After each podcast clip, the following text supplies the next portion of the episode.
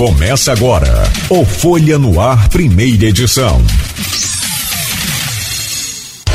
Quinta-feira, 18 de novembro de 2021. Começa agora pela Folha FM 98,3, mais um Folha no Ar. Deixa eu trazer o bom dia do José Paz Neto, que mais uma vez nos honra aqui com a sua visita e nessa entrevista de hoje.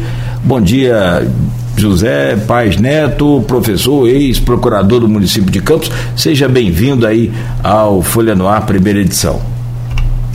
Bom dia, Cláudio. Bom dia, Luiz. Bom dia, Beto. Bom dia aos ouvintes da, né, da Folha FM. É um prazer estar aqui novamente, né? Já tem um tempinho que eu não, que eu não vi no programa. É, acho até que devo ser um dos recordistas de participação, já participei algumas vezes. É, estava com saudade de estar aqui com vocês para bater esse papo. Bem-vindo sempre, seja bem-vindo. Depois tem direito à música também, como sempre lembra aqui a Luiz. A Luiz, deixa eu trazer o seu bom dia também e pedir logo a gentileza de você já começar esse bate-papo aí com o nosso convidado. Bom dia, Luiz Abreu Barbosa, bem-vindo aí ao Folha no Ar. Bom dia, Cláudio Mangueira, bom dia, Zé Paz, obrigado pela presença. Bom dia, Beto, bom dia você ouvinte pelo streaming telespectador do Folha no Ar. Nosso bom dia, assim, especial duas, duas categorias que nos acompanham sempre nesse de jornada, nos prestigiam. Os taxistas no trecho aplicativo, situação não está fácil, né, com combustível. É, literalmente vendendo almoço para pagar a janta. Enfim, nossa solidariedade aí. Eu sei que os comentários, a gente deixa sempre, a gente na nova ordem do programa, né, sempre, sempre desde o final.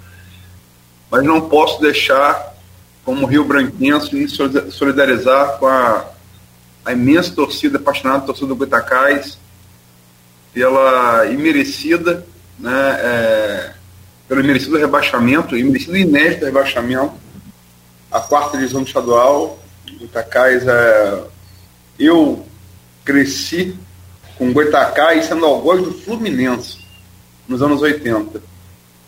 Do grande Fluminense de Romerito, Assis, Austin, Delei, Tato, Branco, depois Ricardo Gomes. Aquele grande Fluminense tinha como algoz o Goitacás. E o Goitacás para a situação de hoje, que é o Flamengo de Campos, temos de torcida, né? A gente lamenta. É, lamento sincero e profundamente.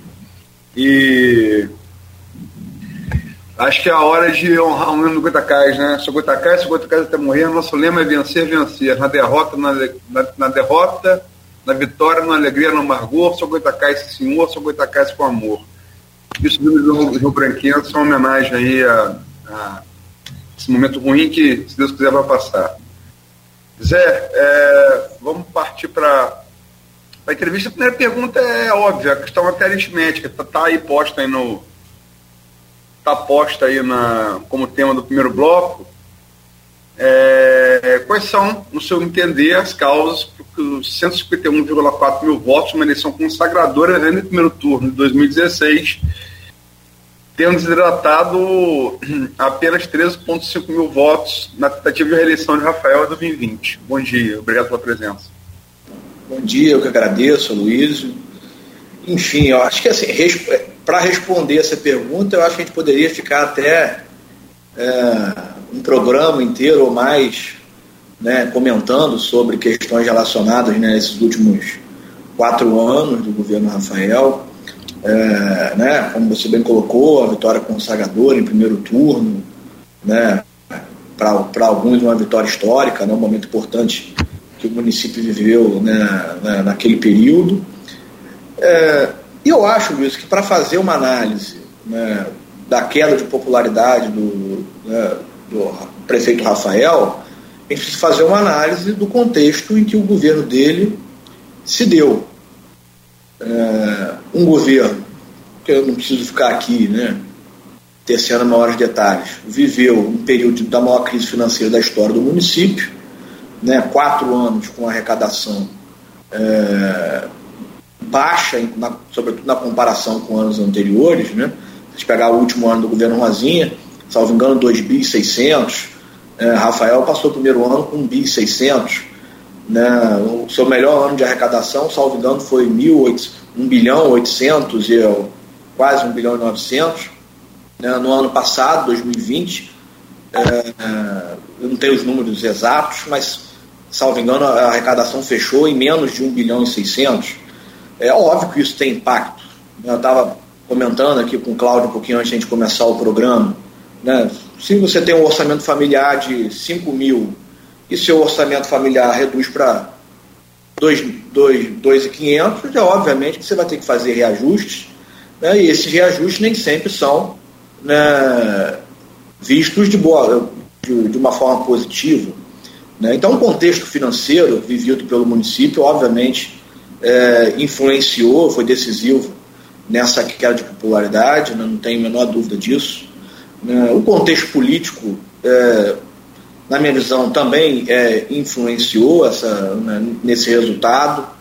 É, Rafael conviveu com dois governadores, né, um governador, né, o primeiro deles, né, o Pezão, que passava por um momento, talvez naquela época, pior do que o município de Campos chegou a enfrentar, com dívidas, né, é, vários meses de atraso com servidores públicos, enfim, é, capacidade de investimento zero, né, não conseguia cumprir suas obrigações principais, é, teve que conviver né, com auxílios da própria LERJ, a LERJ tendo que transferir dinheiro ao Estado, para o Estado cumprir algumas obrigações, né, e no final acabou né, até sendo preso, enfim, é, além do contexto financeiro ruim, é, o governador também naquele momento vivia um contexto político também ruim, então se não tinha condição né, de sequer cumprir ali o básico para o Estado, é, também não tinha condição de ajudar os municípios, é, depois, Rafael conviveu com né, anos ali, com, com os anos do governo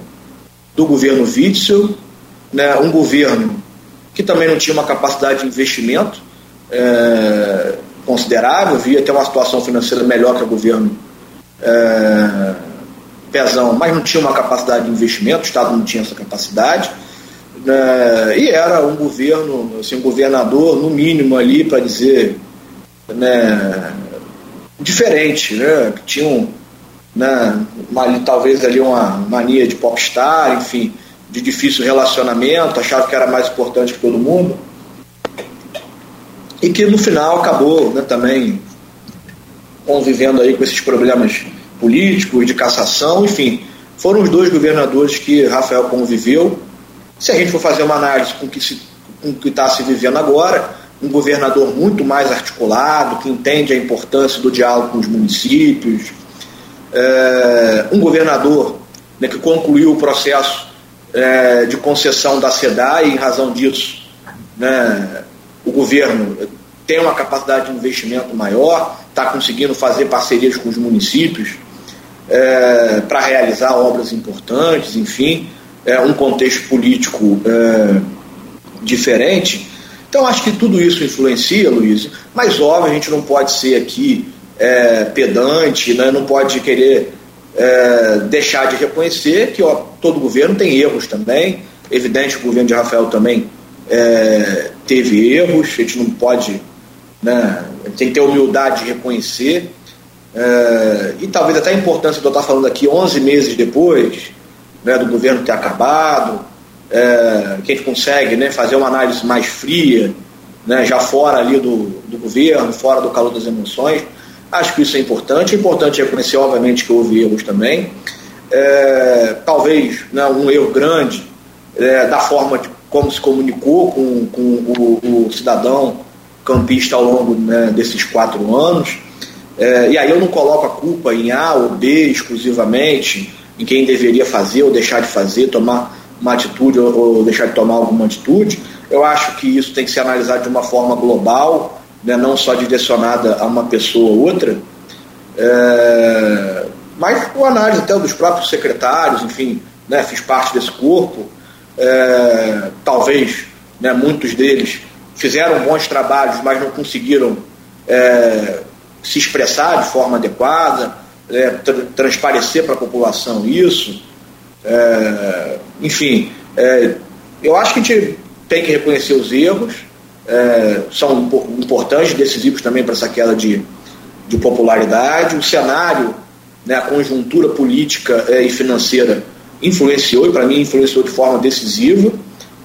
É, e com relação à, à votação em si, é evidente que ela já seria, que, acho que ela já seria baixa mesmo, é, enfim, o, e o contexto levava a isso, mas acho que ao final ali já do processo eleitoral, isso costuma acontecer de forma é, até natural, não só aqui em Campos, mas enfim, nos processos eleitorais em geral, a partir do momento que o eleitorado consegue identificar ali na visão dele os candidatos que têm uma chance maior de vencer, é, ele acaba eventualmente abrindo mão da sua primeira opção e passando a votar num outro candidato que eventualmente é, ele considere que tem mais chance de, de ganhar o pleito, né, ou que tem mais chances de disputar efetivamente com alguém que, que ele né, tem uma rejeição maior do ponto de vista político, e eu acho que isso também aconteceu é, um pouco com o Rafael, a partir do momento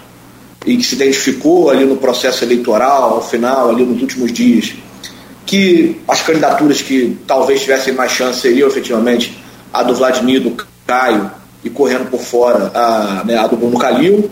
É, muitas pessoas migraram também para essa tentativa de voto útil ali ao final, e isso obviamente também influenciou é, o resultado do, do Rafael. Então, assim, eu acho que basicamente são esses os fatores principais. É, se você quiser abordar algum deles de forma mais específica, enfim, né, mas acho que no, no geral é, a gente pode começar fazendo uma análise nesse sentido. Estou vendo aqui é, votação, peguei aqui agora.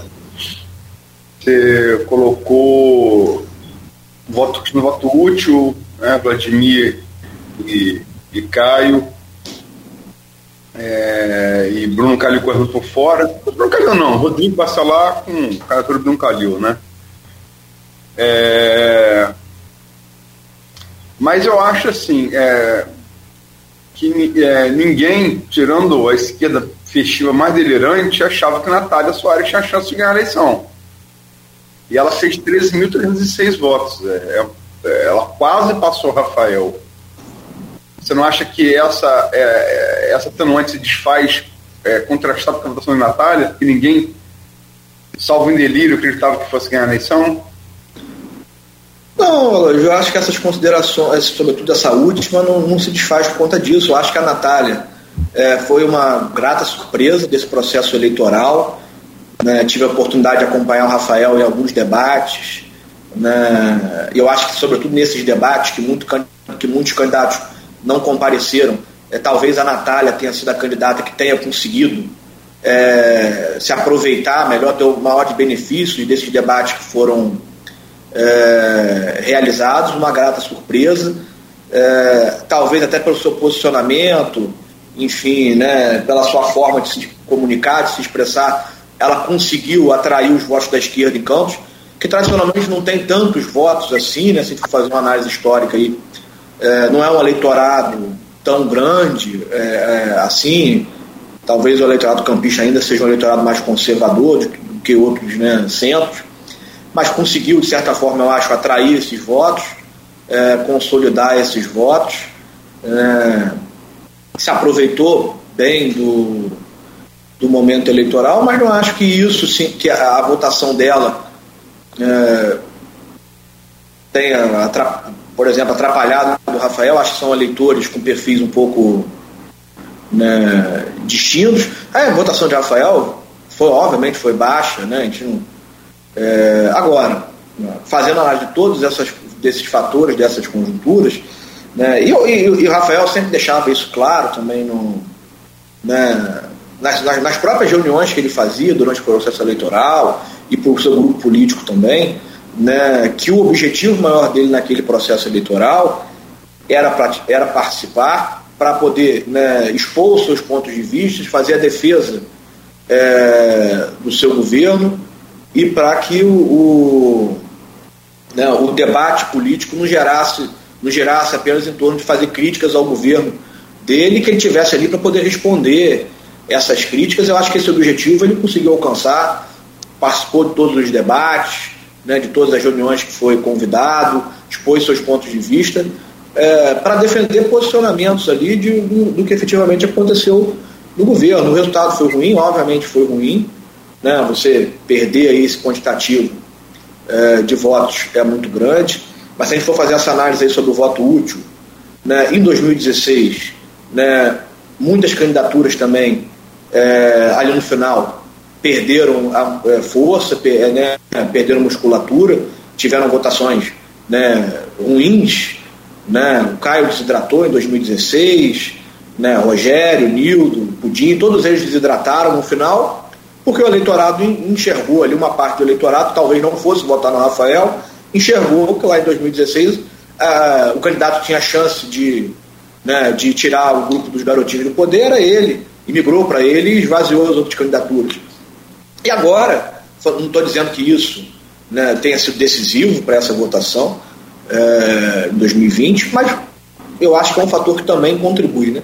Muitas pessoas que eventualmente poderiam votar nele, que talvez não tivessem uma rejeição tão grande com relação ao nome dele, é, a ponto de né, sequer cogitar é, né, votar nele, é, migraram para outras candidaturas também em, em razão disso. Mas não que isso seja um fator decisivo os fatores decisivos para mim, obviamente, são né, a conjuntura política e, e, financeira do governo, que né, influenciou de forma decisiva é, as políticas públicas que foram adotadas, ou que deixaram de ser adotadas durante o governo. É, e, obviamente, erros que poderiam ter sido evitados, né, questões poderiam ter sido uh, né, melhor conduzidas uh, durante a gestão. Né, isso todo governo tem, né, mas talvez nos governos em que a condição financeira seja uh, menos privilegiada, isso se acentue. Né? há muitos interesses em, em, em jogo, né? quem participa de um governo sabe disso, tem que lidar com os mais variados interesses, interesses que, na grande maioria das vezes, são antagônicos, e no governo tem pouca capacidade financeira é, de atender a esses interesses, é, obviamente que as críticas surgem, surgem de forma pesada. Né? Não, veja bem, é, só para deixar claro, eu até te interromper, mas como é na né, resposta. Eu não, hora nenhuma, é, é, disse que o voto de Rafael foi, foi, foi para a Natália, a hora não disse isso. Eu só disse que uma candidata, e, e, e, concordo, Natália, Natália e Bruno, que eu falei que representava o Rodrigo, mas foram as, foram as revelações da seleção. Né? Natália e Bruno Calil, eleitoralmente. E Natália, eh, os dois, tanto que os dois, depois da eleição, estiveram nesse programa aqui. Tanto o Bruno Calil quanto a Natália. Natália, inclusive, voltou, voltou duas vezes é sem sombra de dúvida uma jovem promessa muito articulada, é, sem sombra de dúvida. E falando nesse mesmo programa aqui, da evolução da pré-candidata inicialmente né, talvez um pouco tímida, um pouco tímida com os holofotes de uma pré-candidatura prefeita e depois já é, botando a bola no meio de campo, tocando, tocando e levando o jogo, é, sem sombra de dúvida. É, isso posto, devidamente posto, vamos falar desse, desse, desses, desses erros aí que você está assumindo o governo. É, não vou dizer quem, não vou dizer quem, é, mas um colega seu, muito conhecido no meio jurídico, muito respeitado, com motivos para tanto, a carreira, carreira na sua área brilhante, não, posso, não vou dizer quem é para. Né, me falou que teve uma conversa contigo e com Fabão, é, Fabão Baixo, também ex-secretário de, de do governo Rafael, né? Secretário, inclusive, ocupou parte, parte do governo. É, e que foi eleitor de Rafael 2016 e tal, e disse que na conversa, falando dos erros que você e Fabão estavam inarredáveis. Não, não foi isso, tal, papapá, não sei o quê. Ele falou, então tá, então, então tá tranquilo. Eu não quis discutir com você, Fabão. E é bom que você esteja admitindo, você admitindo alguns deles aqui, falou em comunicação, que me lembra nesse mesmo programa também, Dom Fernando Rifan, acho que no primeiro, no primeiro ou segundo ano, foi na metade ainda do governo Rafael, falou, falou sobre isso. E aqui, concordo com você, a crítica não é só o titular da parte de comunicação, não. Embora acho que também mereça críticas, que é Thiago Belotti. Mas é muito mais que isso, comunicação do, do governo como um todo, passando pelos secretários. Mas é, deixa eu tentar falar de outro, que é muito falado. É... Vitor Aquino, assim que deixou o governo, o governo Rafael, foi, foi para o governo Carlos, também nesse mesmo programa aqui, e aí definição empírica, que só vai ter quem, quem faz parte do governo, né? Ele falou, né, Vitor, qual é a grande Eu perguntei, Vitor, qual é a grande diferença de Carla para Rafael, do governo? Ele falou, rapaz, o problema é o seguinte.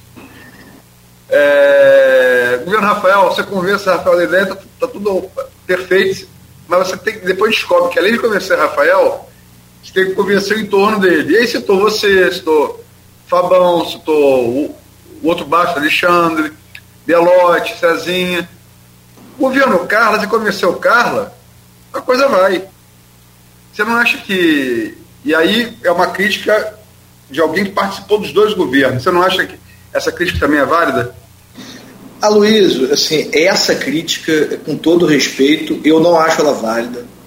É, alguém, alguns podem achar, você não acha válida porque você fazia parte ali do chamado núcleo duro de Rafael, enfim, e aí você não considera válida, mas está puxando ali, o, você deu o exemplo aí de Vitor, né, que participou do nosso governo ali no primeiro ano, enfim, foi secretário de Desenvolvimento Econômico. É, ao final ali deixou até é, um projeto específico, talvez o único projeto que ele tenha efetivamente apresentado ao longo desse período que ele participou. É, e aí as pessoas, né, nesse caso específico, apresentam um projeto que é totalmente inviável do ponto de vista é, financeiro. Eu não falo do ponto de vista financeiro só da prefeitura, não ter recursos para implementar o projeto, não salvo engano, era um projeto ali de revitalização da, da Beira Rio, que previa ali um, uma parceria público-privada para desenvolvimento desse projeto, que era claramente um projeto inviável, é, quer seja para a prefeitura bancar é, e não teria nenhuma atratividade para a iniciativa privada. É, e aí quem faz uma análise minimamente técnica dentro do governo é, pontua o prefeito que isso não é viável de acontecer, é... E aí as críticas passam a ser, olha, não, é, se a Rafael concordou e depois o, o grupo próximo aí não concorda, então você tem que convencer o prefeito é, e convencer é, quem está próximo do prefeito. Primeiro, o prefeito tem que ter uma equipe técnica para auxiliá-lo. Todo governo tem, o governo Rafael teve, o governo Vladimir tem, é, e eu não vejo ninguém chamando a patota de Vladimir de patota. Né? E ele tem lá as pessoas, todo governo tem pessoas que são de confiança. Né? O governo de Rafael, obviamente, é, acho que eu posso me, me, colocar entre essas pessoas que eram de confiança, né? o ex-secretário de, de, governo Alexandre Bastos, o próprio Fábio Bastos que você citou, enfim, né? César Tinoco era o chefe de gabinete, mas o governo, o governo atual também tem né, o, o seu núcleo ali mais duro, talvez ali o, o, o vice-prefeito, né, o Dudu Azevedo, que também ali é, é muito próximo, enfim, né, o secretário é, Fred, né, que é responsável, salvo engano, pela limpeza pública né, no governo, também é uma pessoa muito próxima é, né, a, a, Vladimir, né, pessoas que em tese nem deveriam estar lá dentro, porque não podem estar lá por conta da check-in, e volta e meia aparecem por lá, né, não tem cargo lá, mas volta e meia estão lá no gabinete, né, a gente recebe essas informações também. Então acho que todo grupo político tem o seu núcleo duro, né, aqui em Campos, no Estado, é, no Planalto, enfim, é, todo governo vai ter o seu núcleo duro. É, e essas críticas, é, como por exemplo essa crítica de Vitor, talvez sejam feitas por pessoas que queriam ter é, mais espaço e não tiveram, é, né, ou por né, não demonstrar capacidade para ter mais esse espaço, é, ou enfim, ou por alguma outra conjuntura política, né, ou é uma crítica aí é fácil você pegar uma crítica que é feita por outra pessoa, sobretudo quando é um, um outro grupo, quando é um adversário político seu, e começar a pontuar isso, né? Você fala uma vez, fala duas, fala três, fala quatro, fala cinco, é, e isso passa a ser uma, né, uma verdade né, para a grande maioria das pessoas. Né? Isso não começou a ser feito agora, né? historicamente, isso já acontece. É, tá... Quando a gente sai do governo também. Voltou, o, meu eu, caro. Estão me ouvindo que tinha agora voltou, voltou, voltou. Conexão, vocês estão me ouvindo? Agora sim. Agora sim. Cláudio, ouvindo? Sim, sim. Tá me ouvindo? Tá ouvindo? Acho que travou de novo. Tá ouvindo aí, doutor? Bom, cons consegue. Eu acho, consegue... eu acho que deu uma pequena queda, eu voltei agora, vocês estão me ouvindo agora? Estamos, voltamos já. Tá ouvindo? É, até perdi um pouco aqui é, a linha de raciocínio. Você tá ouvindo? Tô, tô ouvindo vocês. Ok. Vamos lá, continua. É, e voltando aqui um, um, pouco a linha do raciocínio, e eu acho que talvez. Está falando de gente que. A crítica pode ser de gente que queria um espaço maior no governo não teve. No governo, e eu acho que quando a gente sai do governo, está fora do governo, a gente talvez tenha até um pouco de liberdade para falar é, algumas coisas que, durante o momento que a gente está no poder, a gente não pode falar, né?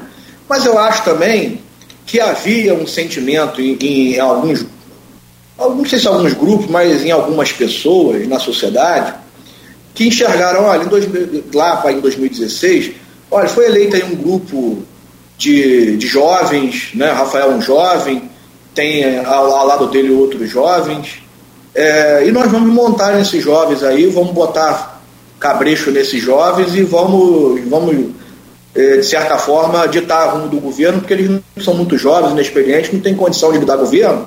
E quando perceberam que esse não era o perfil de Rafael, né, que esse não era o perfil das pessoas, né, desses jovens que estavam próximos da Rafael, né, que não iam botar cabresto em quem estava, em Rafael, nem quem estava próximo a ele, né, de certa forma começaram né, com essa história de que era um grupinho fechado, é, que não tem abertura para ninguém.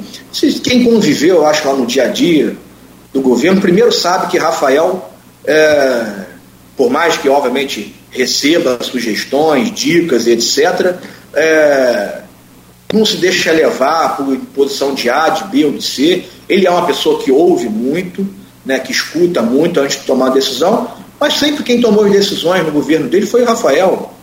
Né? Não teve marido mandando em governo dele, esposa, filho, parente. Quem tomava as decisões do governo dele, no final das contas, sejam elas certas ou erradas, é, era ele. É, ouvia, dialogava, ouvia, ouvia muito.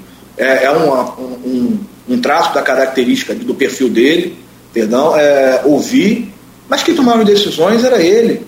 Né? E eu participava, obviamente, mais ali do, do, do gabinete, até porque num governo que passa por problemas econômicos, políticos, é, né, a função de um procurador acaba até ganhando mais destaque. É, só testemunho como vivia lá, quantos secretários ele recebia, é, quantas questões ele definia, sem depender de Alexandre Bastos, de José Paz, de César, é, né, de Fábio, enfim.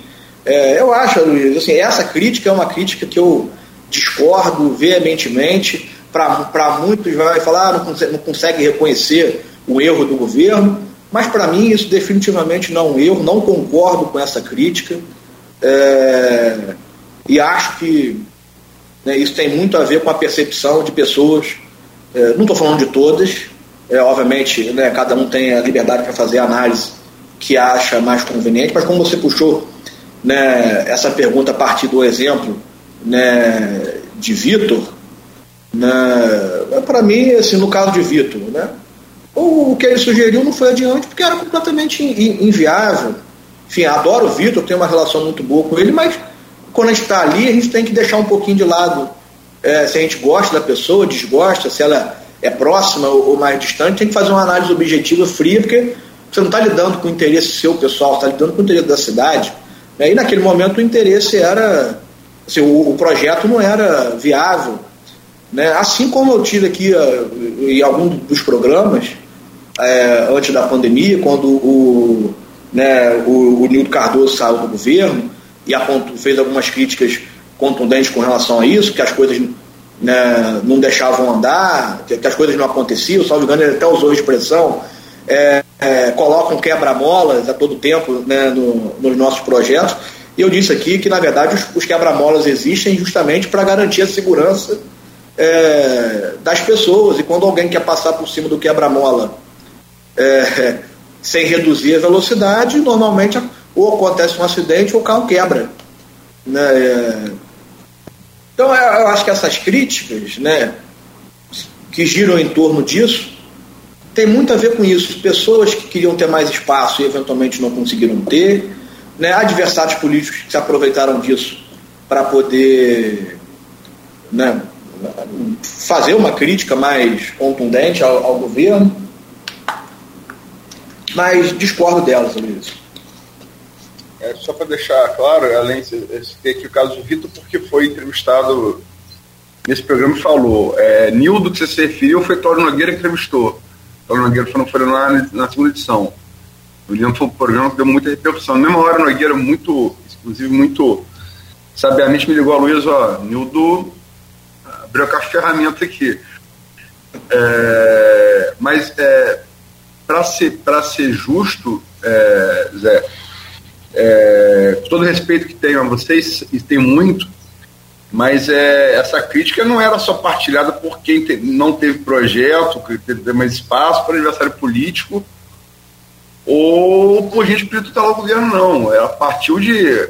Vamos colocar aqui uma conversa que eu tive com um dos melhores quadros técnicos que o governo Rafael teve, que hoje brilha lá, mais ligado a, a prefeito que se chama Fátima Pacheco, no consórcio dos municípios, que é o Vinícius Viana, é, que é um quadro técnico que é, de excelência, né, foi, foi, foi um do, do, das pessoas mais elogiadas no governo Rafael, inclusive por adversários, e fazer essa crítica interna.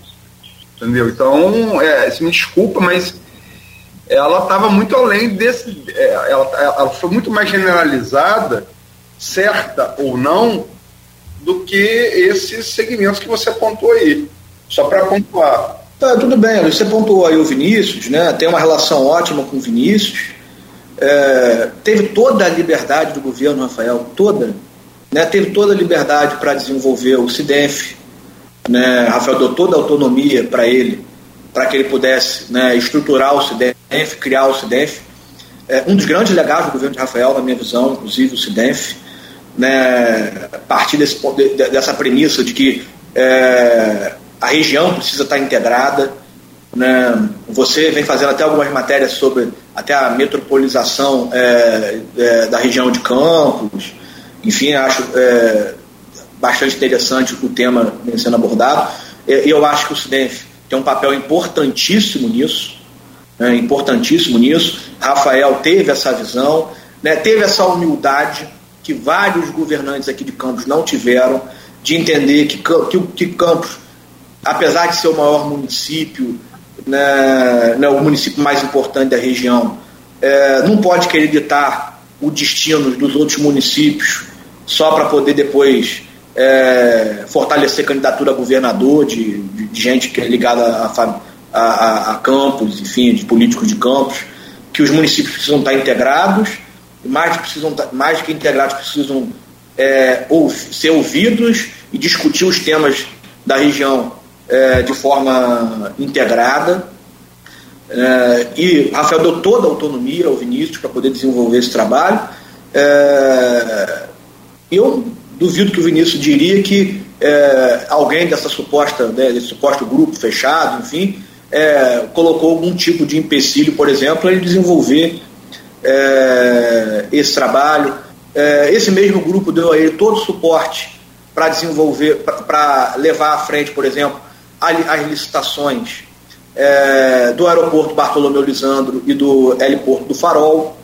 É, todo o, suporte que era necessário é, foi dado, foi um, foi um, trabalho que foi desenvolvido né, pela Codenca com todo o suporte é, ali do gabinete do prefeito, da procuradoria, enfim, mesmo quando a questão política estava influenciando, né, quando o atual prefeito fez críticas contundentes aos projetos, projetos esses até vale destacar, né, abrir um parênteses aqui, que ele manteve, e aí é, assim, é mais uma, das, uma das incoerências do governo Vladimir, que a gente acho vai falar em algum momento aí sobre, a, sobre o governo dele, mas já aproveitando o gancho. No próximo bloco. É, mas já aproveitando o gancho. Né, teceu uma série de críticas com relação a determinados assuntos, determinadas políticas que foram adotadas, é, e não desfez nenhuma delas agora. Passado um ano, não desfez nenhuma dessas políticas. Por que, que não reviu o, o processo licitatório do aeroporto? Por que, que não reviu o processo licitatório do, do heliporto? Porque viu que são projetos bons, projetos que trazem investimento que vão viabilizar a permanência e a melhoria desses, desses equipamentos públicos. Né? Foram desenvolvidos pela CODEM com todo o suporte do gabinete do prefeito, né? mesmo quando politicamente estava dizendo isso, né? É, houve, esse, é, é, houve esses questionamentos. Né? O pessoal mais ligado à área política do governo, como Alexandre Bastos, por exemplo, deu todo o suporte político à, à, à Codenca para que isso pudesse é, ir à frente. É, enfim, eu, eu acho que, aí sem entrar em, em nome de A ou B, que faz parte do governo, é, faltava então, de repente, a alguns desses secretários mais pulso para chegar lá e falar, não concordo com isso, com aquilo, com aquilo outro, eu acho que não está sendo bem conduzido aqui, aqui, tem a barreira A, a barreira B, a barreira C, né? e não ficar no murmurinho, olha, olha, é, não, não a gente fazer, não deixam a gente acontecer.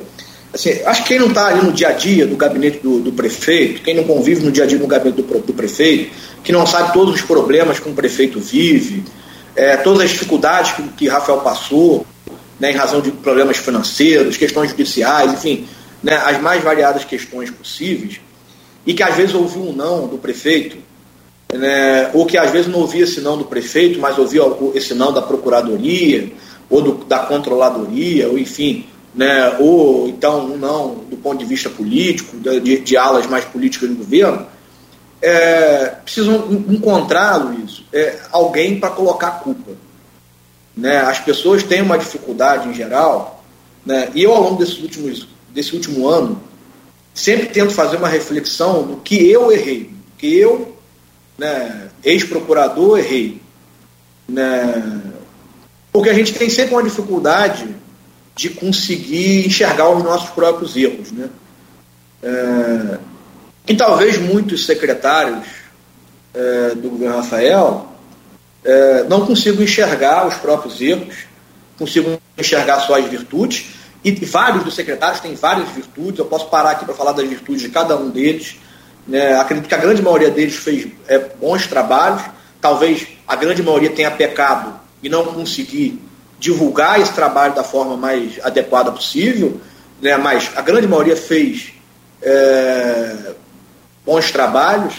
É, mas talvez alguns também tenham dificuldade de enxergar né, os próprios erros. Não estou falando que é o caso do Vinícius, não, tá? O Vinícius, para mim, fez um excelente trabalho e eu não viria aqui pra, pelo fato de eventualmente ele ter feito uma crítica é, né, a mim ou a um determinado grupo específico, é, desmerecer o trabalho dele. Acho que ele fez um brilhante trabalho na Codenca, fez um brilhante trabalho no CDF, continua fazendo um excelente trabalho no CDF é, e eu mesmo me coloquei à disposição dele é, para que tudo que ele precise, do ponto de vista jurídico, enfim, estou é, à disposição dele para ajudá-lo. É, então não faria críticas a ele pelo fato de ele eventualmente ter feito críticas é, a mim. Né?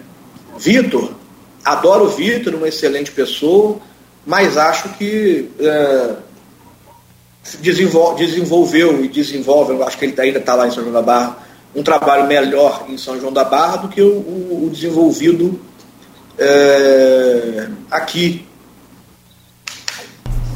Perfeito. Mas isso faz parte, né? É. Todo, todo, todo, dentro do governo tem é, pessoas que se destacam, outras não, enfim, né?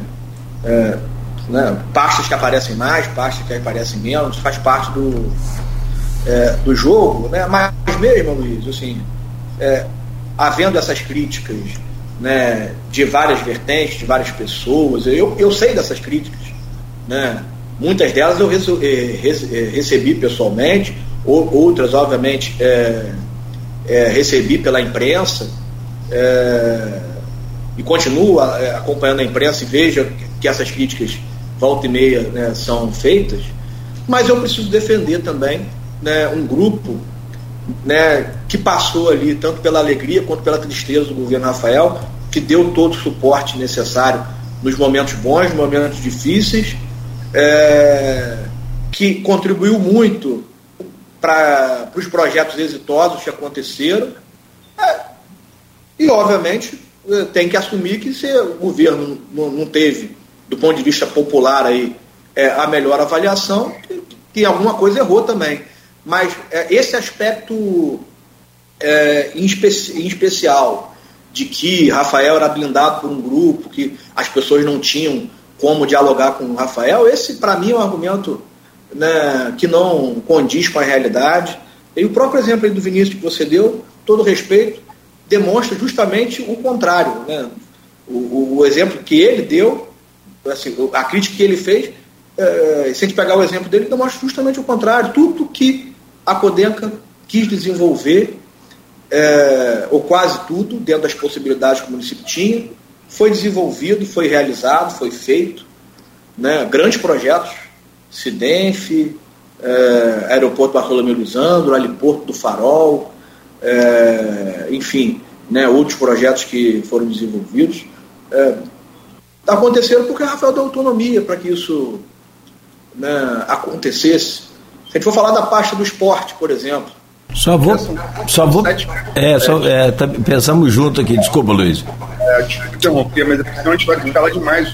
Vai, vai. Tá é, mas, sobretudo, você fica à vontade no, na abertura do próximo bloco. Próximo, você tomar, e só para deixar claro, para ser é, fiel à verdade, a crítica do Vinícius não foi a você.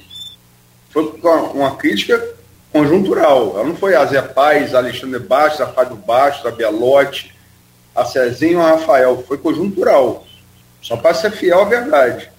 Tá? Não, eu, eu compreendi. Não, eu, é, não disse que, que, ele direcionou diretamente a mim. Mas quando ele direciona né, a, um, a uma dificuldade de, de. uma eventual dificuldade de de desenvolver as coisas por conta de um grupo né, mais próximo a Rafael, né, e eu me coloco né, dentro desse grupo, não tem nenhum problema em colocar dentro desse grupo que era mais próximo a ele.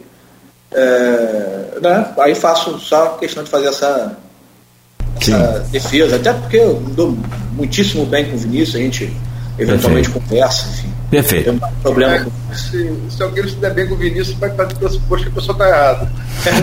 tem alguma coisa errada aí. Bom, aqui, vou pedir licença então, meu caro José Paz Neto Aloysio, e a você que nos acompanha aí, fique ligado, vou fazer um rápido, um breve intervalo, e a gente vai voltar aqui com o, a nossa conversa com o, o professor e ex-procurador do município, José Paz Neto.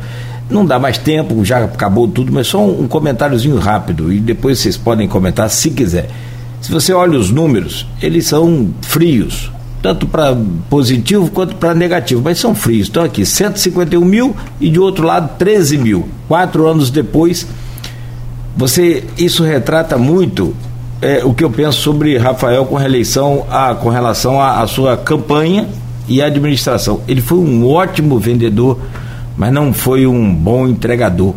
Então existe um caminho aí que precisa ser talvez refeito, repensado e quem sabe, como você disse aqui nesse programa, ele é um jovem, vocês são jovens, então tem, tem futuro aí. Voltamos a conversar com o José Paz Neto, que é professor do Isicenza e ex-procurador do município, e eu volto com você, Aloysio. A gente lançou muito tempo do, do, desse bloco, então vou começar engatando logo os dois temas um no outro. É, é, muitas críticas ao governo Rafael têm sido feitas nesse programa aqui, e não só por, por integrantes, pessoas simpáticas ao, ao governo Vladimir, mas também é, pessoas integrantes ou simpáticas ao grupo de Rodrigo Bassalar, por exemplo.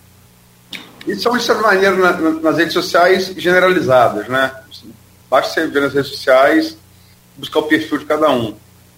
É, Rafael só respondeu, se não me falha a memória, pelo menos no, no, meu, no meu blog comigo, a, a uma delas. Todas as demais, ela, ele preferiu. Eu sempre, né, sempre que são feitos aqui, eu retorno para ele, é, me atende sempre, é, mas prefere não falar. Aqui você acha que deve ser silêncio e já colocando outro tema, você já abriu a caixa de ferramentas no bloco anterior, qual a sua análise de, dos 11 primeiros meses do governo Vladimir Garotinho? Luiz, eu acho que essas, que, que essas duas perguntas, a gente consegue fazer uma análise conjunta delas. É, eu acho assim, que todo governante, eu acho que ele tem um momento de falar, ele tem um momento de ouvir. É, nós estivemos no governo nos quatro anos, Rafael esteve no governo nos quatro anos né, anteriores, é, teve a oportunidade de falar, teve a oportunidade de agir, de tomar as medidas que ele achava que eram importantes para Campos é, naquele período. É, infelizmente, a população não enxergou de forma positiva, não fez uma avaliação positiva. Né? Os números são objetivos, são frios, Cláudio colocou bem isso aí. É, a gente não pode brigar com, é, com relação a eles. É, e eu acho que, sobretudo nesse primeiro ano, era necessário ouvir, né? absorver as críticas, é, conviver com essas críticas, interpretar essas críticas, fazer uma avaliação delas, quais nós concordamos, quais nós discordamos. Né? Pontuei eu no bloco passado que eu discordo, enfim, outras concordo. A gente tem que fazer, né, ter um tempo para fazer uma análise fria, né, fora do calor das emoções. É, eu acho que muito do silêncio de Rafael é, foi com relação a isso, né, baixar um pouquinho a poeira, é, absorver as críticas, é, entender melhor é, né, essas críticas, é, o que, que poderia ter sido feito de melhor ou não, enfim, absorver, compreender melhor a situação agora do lado de fora. É, ele também estava passando por um, momento, por um momento familiar que ele precisava dar um pouco de atenção é, à família dele, se desconectar um pouquinho do mundo político, né, quatro anos muito desgastantes. É, ele te, teve um, né, o segundo filho recentemente, né, o segundo filho dele, o Ricardo, tem três, quatro meses, enfim, muito novo. Né, optou por dar essa atenção, acho que precisava dar essa atenção à família que por conta do exercício do cargo acabou não conseguindo dar da forma como ele gosta, ele é uma pessoa muito família, quem convive com ele, conhece é, ele mais perto, sabe que ele é né, muito, muito atrelado, muito próximo ao convívio familiar. É, e era o momento de ouvir, ouvir e, sobretudo, o momento de observar. Eu acho que não adiantava ficar numa trocação de farpas com qualquer um que, que criticava. Eu acho que estava muito fácil, um momento muito fácil para fazer críticas ao governo. Né? O governo tinha é, recém-terminado, com né, uma avaliação né, ruim, negativa para a população, que a gente precisa reconhecer. Então, era muito fácil criticar. Eu acho que não era o momento de ficar se trocando, é, sobretudo com determinadas pessoas que não têm assim né, um prestígio político tão alto assim, e que se valem dessas críticas para poder tentar é, aparecer, continuar sobrevivendo aí na, na, esfera política, mas era um momento de observar. É, eu acho que a gente tem que ter uma, uma linha na, na nossa condução política, nossa vida política. É, eu não me considero propriamente um político, né? enfim, tenho uma atuação muito mais na área técnica, talvez na área política, mas a gente tem que tentar manter ali uma coerência, né? é, e, e assim, uma postura. Né? E Rafael tem uma postura não vai, que não vai ficar criticando por criticar, é, criticando algo que eventualmente ele fez no governo dele, só porque o outro está fazendo agora, então agora está na hora de criticar. Né? Nós não temos esse perfil da família Garotinho, graças a Deus, é, de ficar criticando por criticar e um dia acha uma coisa, outro dia acha outra coisa, um dia está no PDT, outro dia está no PSL, enfim, é, a gente não tem essa, esse perfil, é, enfim.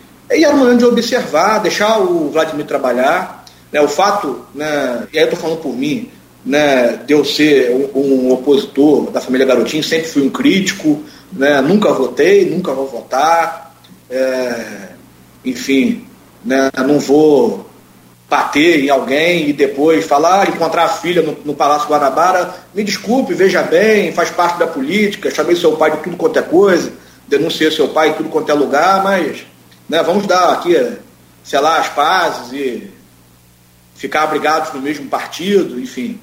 Né. Sou um crítico da família Garotinho, mas assim, mas antes de tudo, a gente precisa é, ter responsabilidade com a nossa cidade, torcer para a nossa cidade conseguir sair do momento difícil que viveu, momento de crise financeira, se readequar, e era necessário observar o que estava acontecendo. E aí, já entrando na sua segunda pergunta. É... Eu posso refazer ela só, só um segundo? Pode, é, lógico. É porque a gente não vai poder avançar muito.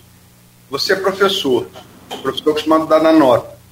0 a 10, nota para os 11 meses do governo Vladimir e por quê? Aloysio, 5. Para mim estaria reprovado. Né? Eu não estaria reprovado pelo fato de eu ser oposição é, ao grupo político dele, por eu fazer parte do grupo de Rafael. Né? É, eu tenho tentado fazer, nesse último ano, é, uma análise mais objetiva. Confesso para você né, que eu mesmo me afastei um pouquinho desse ambiente político. A gente sabe que o ambiente político não é um ambiente fácil, é um ambiente que às vezes é um ambiente tóxico, né? É, depois de você passar quatro anos ali no, no olho do furacão, eu mesmo me afastei um pouquinho, comecei, a, assim, passei a fazer análise mais como um cidadão comum mesmo, é, desatrelado um pouco ali do dia a dia da política. É, e aí, se a gente for fazer uma análise, Luiz, o que, que melhorou nesse governo? transporte melhorou nesse governo? Para mim, piorou. Né? Rafael teve equívocos no que diz respeito ao transporte? Teve. É, deveria ter reunido condições de terminar os, de concluir as de realizar, na verdade, as obras de terminais de integração para que o projeto que foi desenvolvido pelo NTT conseguisse funcionar é, na integralidade, funcionar com 100% ali do que foi projetado. A falta dos terminais, para mim, foi um erro, novamente ocasionado pelas questões financeiras, mas foi um erro. Mas se a gente fizer uma análise é, fria é, do transporte campos, melhorou ou piorou? Para mim, piorou. Porque a gente costuma ver de reclamações de pessoas que agora não conseguem mais pegar ônibus, as, as empresas de ônibus completamente sucateadas, falidas, é, centenas de funcionários sendo demitidos, várias linhas aí desatendidas, uma, é, a volta da briga de van com ônibus que era justamente o que precisava acabar, porque isso é, torna o sistema é, insustentável. A volta com força das lotadas, quantas lotadas estão aí no centro da cidade. Para mim, o transporte piorou. A educação melhorou ou piorou no governo de Vladimir? Para mim, piorou e piorou é, assim, de forma clara e absoluta. É, um ano de governo, quase 12 meses, aí, a gente está já em meados de novembro, se caminhando no final de novembro, é, a grande maioria das escolas não voltou ao ensino, né, o, o híbrido ou presencial. O governo teve, teve 12 meses para organizar as escolas, aproveitar que as escolas estavam fechadas é, para poder né, eventualmente fazer reformas. Rafael fez reforma de dezenas e dezenas de unidades escolares. Rafael criou o CEMEI, a primeira escola em tempo integral, não entregou pelo menos mais uma em 2020, justamente por conta da pandemia porque iria entregar mais uma, salvo lá na Baixada, é, e não houve tempo é, para inauguração por conta da pandemia. Doze meses quase de governo, as aulas não voltaram à integralidade, a desculpa é que a, a, as escolas não têm condições de receber os alunos. É, que reforma foi feita nas unidades escolares? Quantas? Eu não sei. Né? Talvez é uma falha de comunicação do governo, de repente o governo está falhando também na comunicação é, e a gente não, né, não sabe, de repente tem alguém lá que está falhando na comunicação. Que quantas unidades escolares foram é, reformadas? É, me engano, eu vi na imprensa ontem a notícia de que ele vai dar um auxílio é, tecnológico aos professores, né, num valor de dois mil reais. Isso depois de ter retirado direitos desses próprios profissionais que perderam lá um, um percentual do Vale Alimentação, que era uma crítica que se fazia ao governo Rafael, mas que ele adotou as medidas e, e aí não posso ser hipócrita, enfim. É, a situação, do ponto de vista de folha de pagamento, é uma situação difícil, que ele vai ter que se resolver, mesmo com o TAG, que foi celebrado no Tribunal de Contas, é uma situação difícil. É, mas, muito provavelmente, ele está pagando esse, esses dois mil reais aí de auxílio tecnológico, não é porque ele é bonzinho, não, porque ele quer auxiliar professor, porque se ele quisesse dar um auxílio tecnológico ao professor, ele tinha que ter dado é, quando ele entrou, que os professores estavam trabalhando no, no, no, tele, no, virtual, muito provavelmente está dando esse auxílio agora, porque ele precisa cumprir ali os 25%, uh, enfim, o percentual mínimo lá uh, de, educação, uh, de gasto na educação, que como as escolas não voltaram a funcionar e também não houve reformas, manutenção, essa licitação aí vem se arrastando, ele não, não deve, esse índice deve estar baixo e agora está correndo atrás de prejuízo no final do ano. A iluminação do governo Vladimir melhorou ou piorou? Piorou de forma clara. Quantidade de reclamações que todo dia a gente vê nas redes sociais, na imprensa, que vários bairros aí estão apagados sem manutenção, a licitação não foi feita, né, o contrato de licitação que existia no governo anterior foi rescindido. É, o governo Rafael tinha o objetivo de fazer a concessão, né, uma PPP, é, né, uma parceria com a iniciativa privada, justamente para acabar com esses problemas de descontinuidade, de entra governo, acaba governo, o contrato termina e não consegue licitar e a cidade fica sem iluminação. Fez um contrato aí de origem duvidosa com uma empresa lá da, da Baixada, uma, uma, uma adesão é um ato de registro de preço é, com valores consideravelmente maiores que o governo Rafael e a cidade continua é, às escuras, vários bairros aí sem manutenção. Né? A saúde, Aloysio, melhorou em relação ao governo Rafael? É, acho que houve alguns avanços pontuais ali, reformas de alguns setores, entregas de alguns setores novos no, no Ferreira Machado. Né? Agora, o que está acontecendo, por exemplo, com relação às UBSs, é um, um absurdo. É um absurdo o que está acontecendo.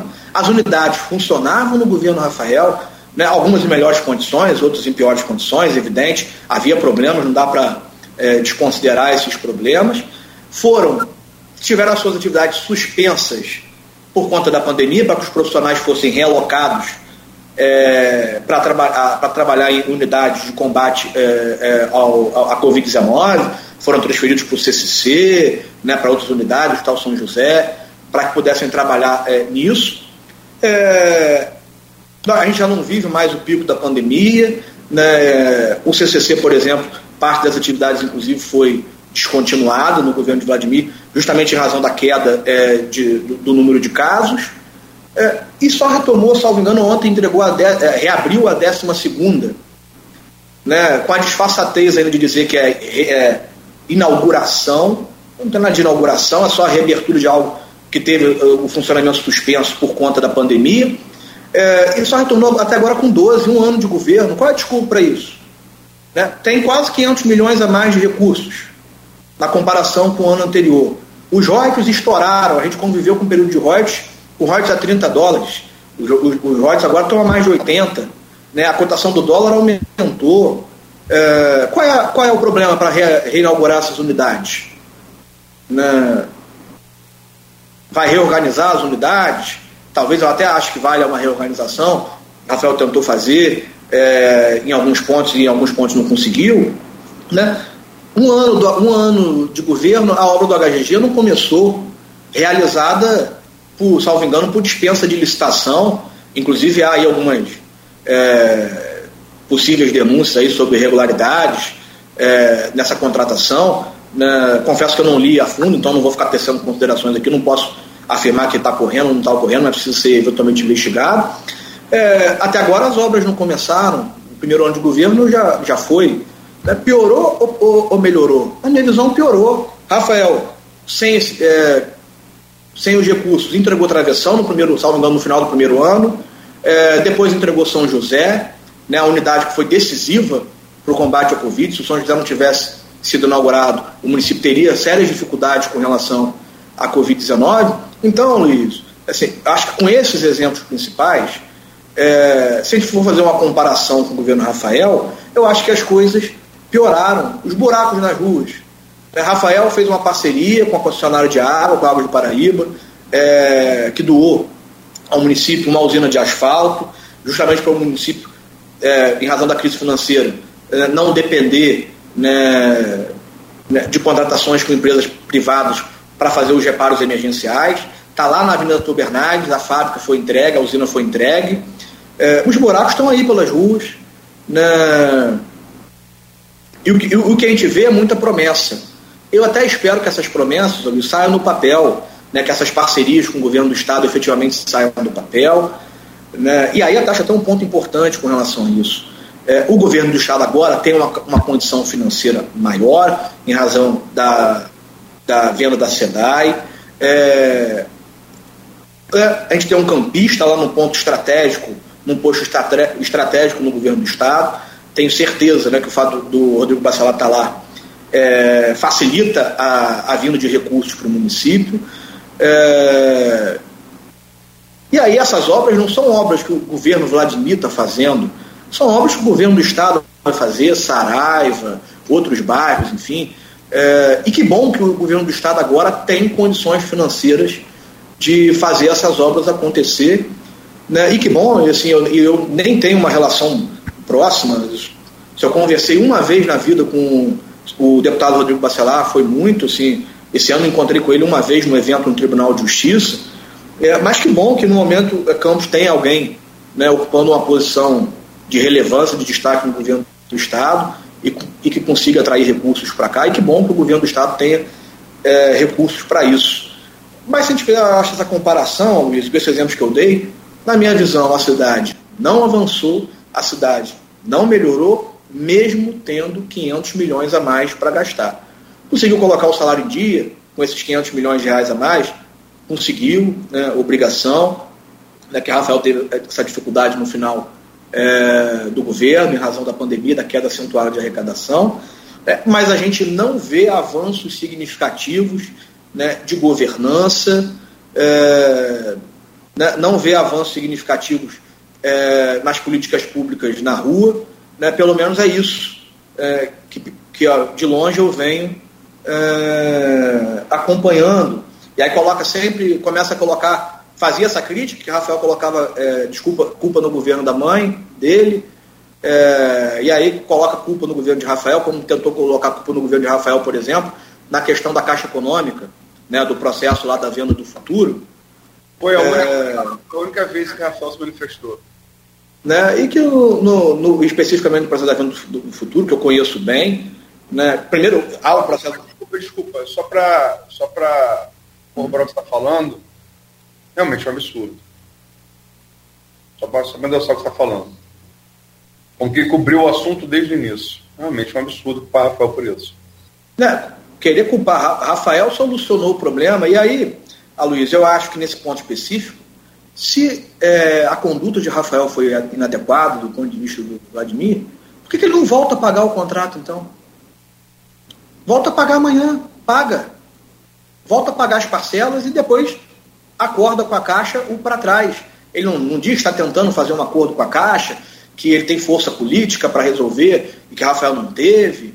Enfim, senta com a Caixa amanhã, liga lá para o gerente da Caixa, olha, a partir de amanhã eu vou voltar a pagar é, as parcelas do financiamento da venda do futuro. Porque ele não está pagando nada, porque no governo Rafael, logo no início da pandemia, a gente conseguiu uma liminar para suspender esses pagamentos em razão da pandemia. Essa liminar, salvo engano, está válida até, até o presente momento. É, e ele não está pagando nada. Volta a pagar amanhã.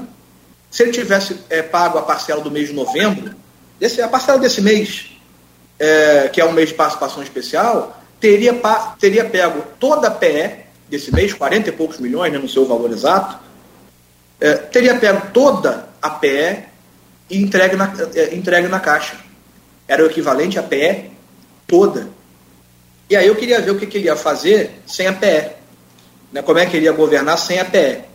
Né, Rafael governou sem, sem PE. Né, no último ano ali, salvo engano, durante é, duas participações especiais, elas, elas foram zeradas. Zero. Zero. Eu convivo com zero de PE. E Vladimir está convivendo com PEs de 40, de 40 e poucos milhões de reais. Né? Essa 40 e poucos milhões. A de agosto também acho que foi na casa dos 40. Né? Arrecadação muito maior. Volta a pagar a caixa amanhã. Volta a pagar a caixa amanhã. Né? E aí a gente vai ver é, quem tem capacidade de, de gerir e administrar com pouco ou muito recurso.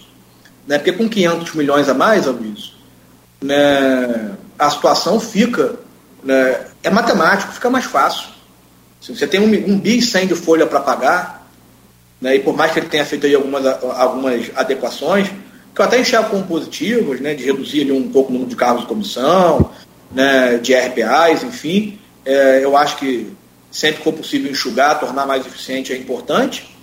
É, mas com 500 milhões a mais para governar, Luiz, é, aí fica fácil né, para membros do governo, desse, desse governo, querer apontar ali incongruências e incompetências do, do governo de Rafael. Meu caro José Paes e, e Aloysio, deixa eu fazer um intervalo rápido aqui.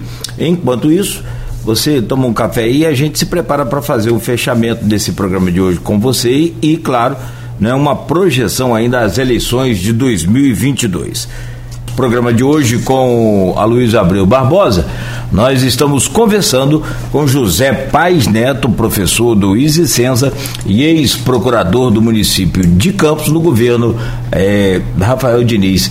E nesse bloco, o, o meu caro José Pais Neto, a, a pauta aqui é eleições tanto estadual quanto federal, e aí né, teremos uma eleição farta aí para opção de escolha de, de votos para deputado estadual, deputado federal, senador no Rio, né, governador e presidente da República. Como é que fica o, o, E aí eu pergunto a você e também acho que pode encaixar pelo grupo do, do Rafael, como é que está essa questão de inserir aí nesse, nesse cenário aí um nome para disputa de. Pode ser uma vaga de deputado federal, deputado estadual. Como é que está essa movimentação no grupo hoje? Cláudio, é, o partido, né, o diretório estadual do partido, né, presidente Conde Bittencourt, é, tem o interesse né, e tem a expectativa que o Rafael venha candidato a deputado federal. É, é projeto do, do, prioritário do partido em âmbito estadual que Rafael venha candidato é, a deputado federal, o Conte Bittencourt, né, que é a liderança do partido principal, provavelmente vem candidato a deputado estadual, é, e é interesse que o Rafael venha para que aconteça essa dobrada, enfim. É, mas Rafael ainda não, não, bateu o martelo com relação a essa questão, é, ainda vem avaliando o cenário, enfim, acho que tirou um pouco esse ano sabático, é, até puxando um pouquinho para a pergunta da, né, dos blocos passados, acho que está na, tá na hora dele começar a voltar efetivamente é, a se posicionar politicamente, né, a se manifestar sobre as questões é, relacionadas à política local, política né, regional, e, e, eu acho que ele também, também já tem essa percepção, é, e, e, eu acho que vai voltar, né, já é o momento de voltar, essa é a minha opinião pessoal, mas eu acho né, que ele também parte dessa premissa, é, não só pensando em 2022, mas para fim de posicionamento mesmo de grupo é, e para fim de atuar como cidadão mesmo no debate dos, né, dos debates do município. A gente não pode ser como alguns candidatos aí, né, que são chamados de candidato Marina Silva, que vem aqui de quatro em quatro para disputar o de dois em dois e depois não estão aqui, enfim. É, então acho que ele vai voltar. O, o partido. Você está falando de Caio, não é isso? Não, eu estou falando de candidatos em geral, Luiz, que, vol que ficam no. Que aparecem no período eleitoral e depois somem e depois voltam no próximo período eleitoral. Eu acho que a gente tem que estar constantemente, quem é do mundo político tem que estar constantemente no debate é, das pautas locais, pautas regionais. É, acho até que acho o Caio tem um pouco essa postura, né, de se afastar e depois voltar, faz parte, assim, é, assim, é, o, é, o, é, é a postura que ele acha que é a mais adequada e eu acho né, que não é a mais correta, acho que, que ele deveria estar mais focado aqui nas pautas locais. É, não é nenhuma uma crítica, acho que é uma, uma consideração é, com relação a isso e acho até que se ele tivesse mais envolvido nisso no último ciclo, talvez né, ele hoje estivesse sentado ali no SESEC e não né, o Vladimir. É, enfim, é mais com relação ao nosso grupo, né, assim, os outros grupos né, que se definam, enfim, façam o que acharem melhor. É, mais com relação ao nosso grupo, é, o partido tem esse interesse muito forte que Rafael venha candidato, é, mas Rafael ainda não, não, não definiu é, esse caminho. É, acho que se ele não for vir candidato, que o grupo político precisa ter uma candidatura, precisa continuar no cenário, não pode simplesmente se afastar do cenário. É, mas a tendência natural é que ele seja o candidato. Né, vai depender é, única e exclusivamente do interesse pessoal é, dele, né, ser o, candidato. Ah, são 8h27, a gente tem que partir para o encerramento.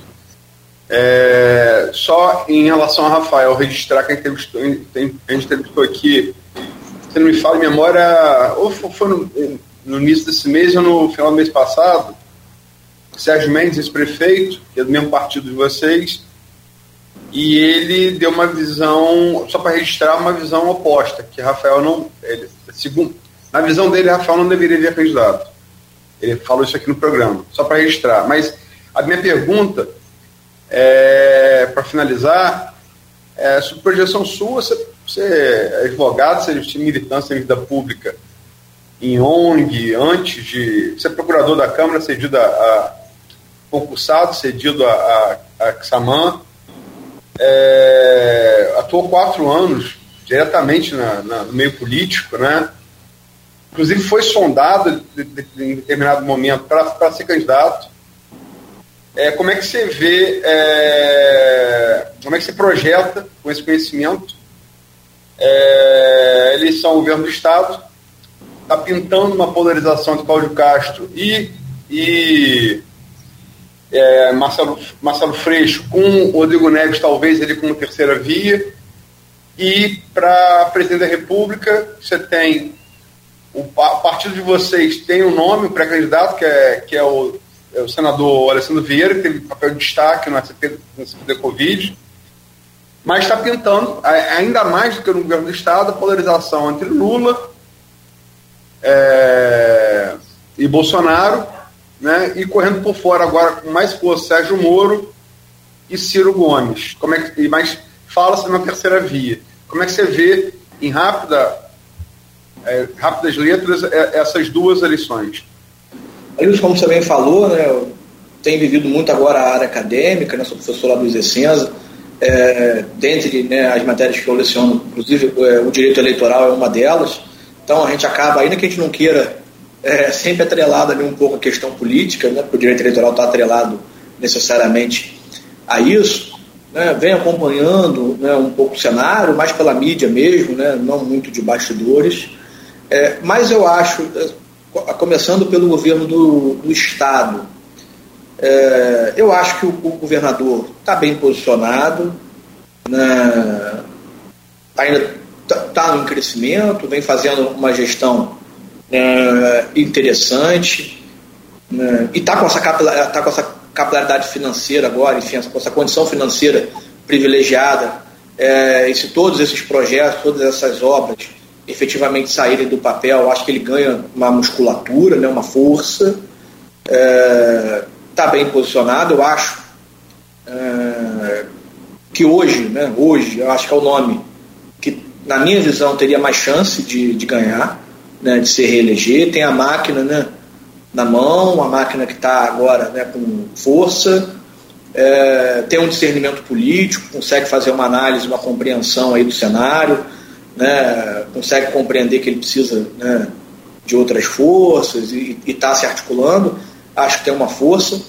Não me parece né, que o Marcelo Freixo teria força para ganhar uma eleição, que está se desenhando para ser uma eleição de dois turnos, e eu acho que no segundo turno ele, eu acho que ele não teria essa força para é baixo, né? Né, para né, ganhar, enfim, tem uma rejeição muito grande. É, teto baixo, teto baixo. É, por conta dessa questão né, de ser historicamente atrelado né, a, a, aos partidos de esquerda, né, até partidos né, mais radicais de esquerda, enfim, como o PSOL. É, o Rodrigo Neves né, fez uma gestão né, muito bem avaliada em Niterói.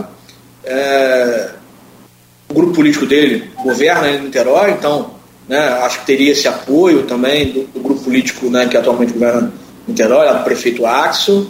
É, de repente, se a candidatura do Ciro também crescer em âmbito nacional, ele pode ser um pouco puxado por isso também. É, eu acho que o, o, cenário estadual ainda é um pouco nebuloso. Eu acho que os cenários em geral, ainda são um pouco nebulosos. mas se, eu, se a gente pudesse apontar alguém hoje, eu acho que talvez o governador Cláudio Castro tenha uma força maior, assim, tenha um, um potencial maior, na minha visão, seria uh, né, favorito para se reeleger. Uh, está bem articulado com os prefeitos. Presidente. É, presidente. Como? Presidente, presidente. E presidente, é, é, eu, eu fiz análise de, do, do, acho, do convidado, lia né, a matéria sobre o convidado, acho que foi de ontem ou anteontem, né, um, fez uma análise sobre as eleições, acho que foi, acho que foi terça, né, que eu fiz a análise do canal. Isso. Né, que o Salvo Engano colocou né, que a gente não pode descartar né, a força do presidente Bolsonaro. Né, e muito embora eu seja um crítico completo, absoluto do governo Bolsonaro, né, acho assim, é, de forma disparada um governo pior do que o governo do, do ex-presidente Lula, com todos os problemas que o, que, que o governo do ex-presidente Lula teve, da chance do ponto de vista econômico, acho que o governo perdeu, é, enfim, né, das questões de corrupção que a gente não pode né, desconsiderar. Né.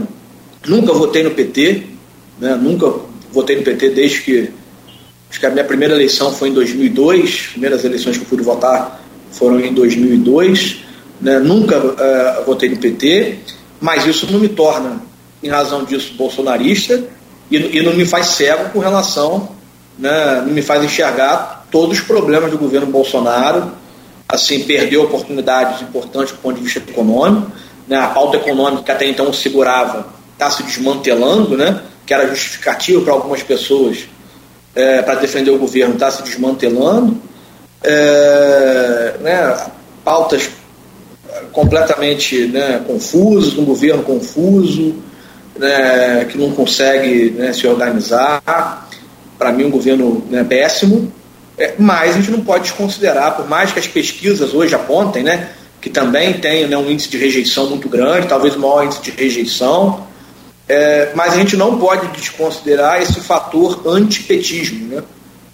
E aí, num eventual segundo turno com, com o presidente Lula, a gente não pode desconsiderar a possibilidade do, do presidente Bolsonaro é, se reeleger. Você colocou bem, né, o Cidadania tem né, uma, um pré-candidato lançado, o senador Alessandro Vieira, acho que vem fazendo um trabalho interessante, um trabalho importante no Senado, se destacou na CPI da Covid, né, é, a gente convive um pouco no âmbito partidário, né, e eu sou filiado né, ao Cidadania, né, desde antes do governo Rafael, é, né, e mostra um trabalho interessante também né, do ponto de vista partidário, está é, tá tentando se colocar como uma terceira via. É, eu acho é, que há um quantitativo muito grande de eleitores né, é, que não votam no PT, mas também não vão votar no Bolsonaro, não enxergam mais o Bolsonaro como uma via. É, eu, eu nunca enxerguei, também não votei Bolsonaro no, nas eleições de 2018. Confesso que coisa que eu não costumo fazer, mas no segundo turno eu votei em branco.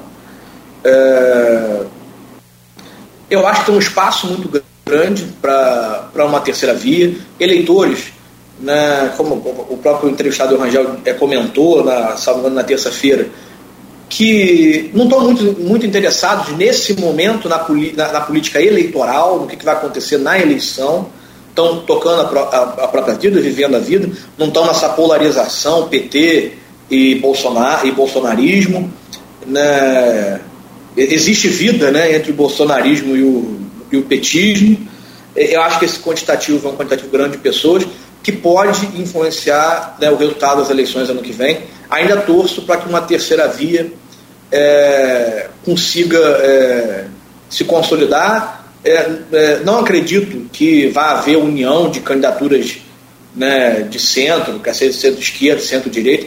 Eu acho que as candidaturas vão ser pulverizadas mesmo, a gente vai ter várias candidaturas vai ter Ciro, provavelmente vai ter Moro, vai ter candidatura do PSDB né, e outras, inclusive em outras. É... Só que aí eu acho que vai acontecer lá no final é, o que a gente comentou lá no começo do programa. É, em algum momento o eleitorado vai identificar uma terceira via é, com uma maior chance de derrotar é, o, o presidente Bolsonaro e o ex-presidente Lula e pode migrar para essa né, para esse candidato específico e, e né, as outras candidaturas, as outras candidaturas né, perderem força e terem votações é, ruins.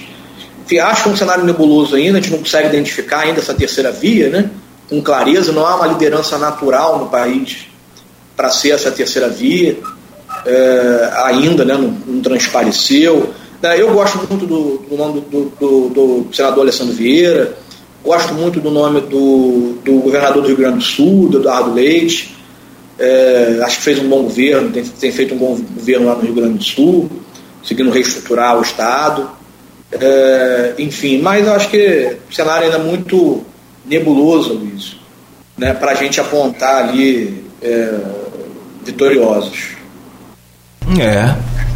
Bom, meu caro José Paz, né? Estou vendo aqui até recebi uma informação. Ontem teve debate numa, numa emissora de TV e os dois brigaram, né? O, os dois são do PSDB que você citou por último aí, o, o Dória e o Eduardo. O Eduardo é, prévia é isso também, né? Essa corrida até a prévia.